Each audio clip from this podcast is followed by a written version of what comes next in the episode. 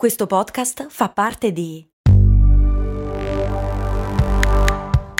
Voice Podcast Creators Company.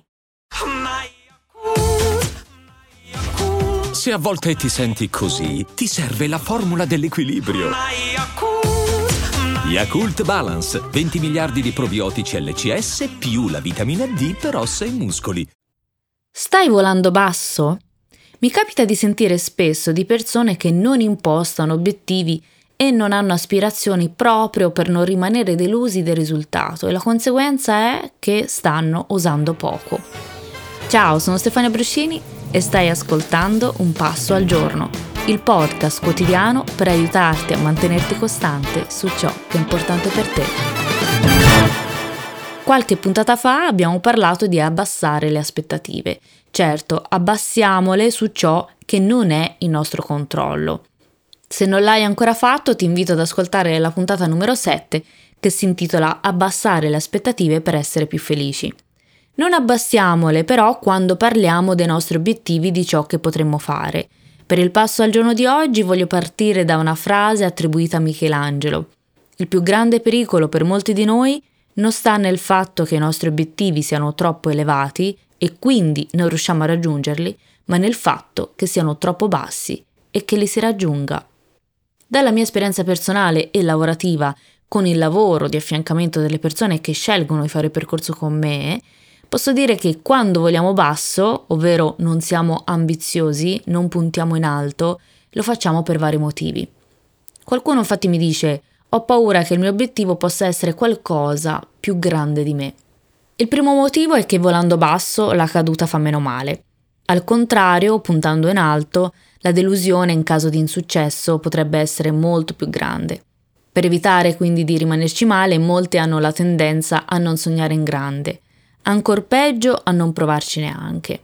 La paura di deludere se stessi, forse, deludere gli altri, rendersi ridicoli, tra virgolette, di fronte agli altri per aver ambito a qualcosa che non si è raggiunto, Imbarcarsi in un progetto è un po' come mettersi a nudo, è un po' come svelare una parte della propria identità, della propria personalità e ogni volta che lo facciamo ci mostriamo agli altri che magari ci guardano con sospetto, con sufficienza, con tenerezza.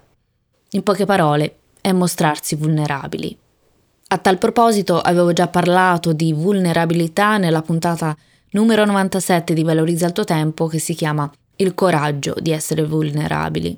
Ci sono ancora poi tanti pregiudizi nei confronti dell'ambizione e, apro parentesi, in Valorizza il tuo tempo nella puntata 103 parlo di ambizione, virtù e difetto.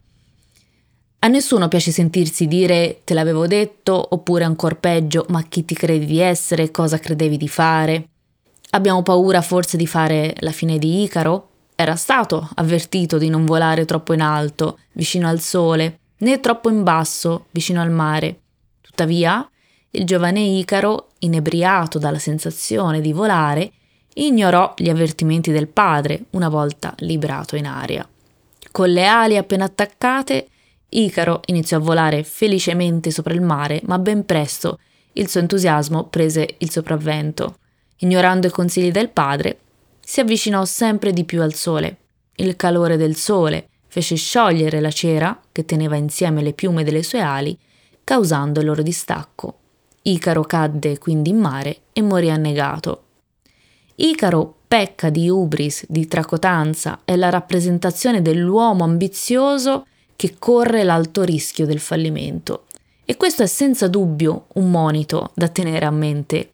Ma c'è anche un altro insegnamento.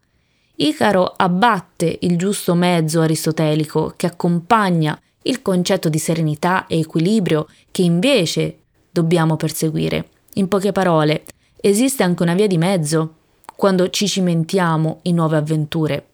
La verità è che siamo troppo attaccati a ciò che non conta. Siamo troppo attaccati al nostro ego, siamo troppo attenti a non ferirlo e a proteggerlo dai giudizi altrui. Tutto questo attaccamento e questo investimento di tempo ed energia nel proteggerlo a tutti i costi, in realtà, ci rende ancora più vulnerabili. È il classico vivere in una campana di vetro, una barriera trasparente che ci separa dal mondo esterno, che ci consente di vedere e comprendere ciò che accade fuori, ma impedendo agli altri di entrare e quindi di toccarci con il proprio giudizio. In questo modo però non ci stiamo limitando nelle esperienze, non stiamo andando con il freno a mano tirato solo perché forse qualcuno intorno a noi, che forse non stimiamo nemmeno così tanto, potrebbe ferirci col proprio giudizio? E il problema non sono gli altri.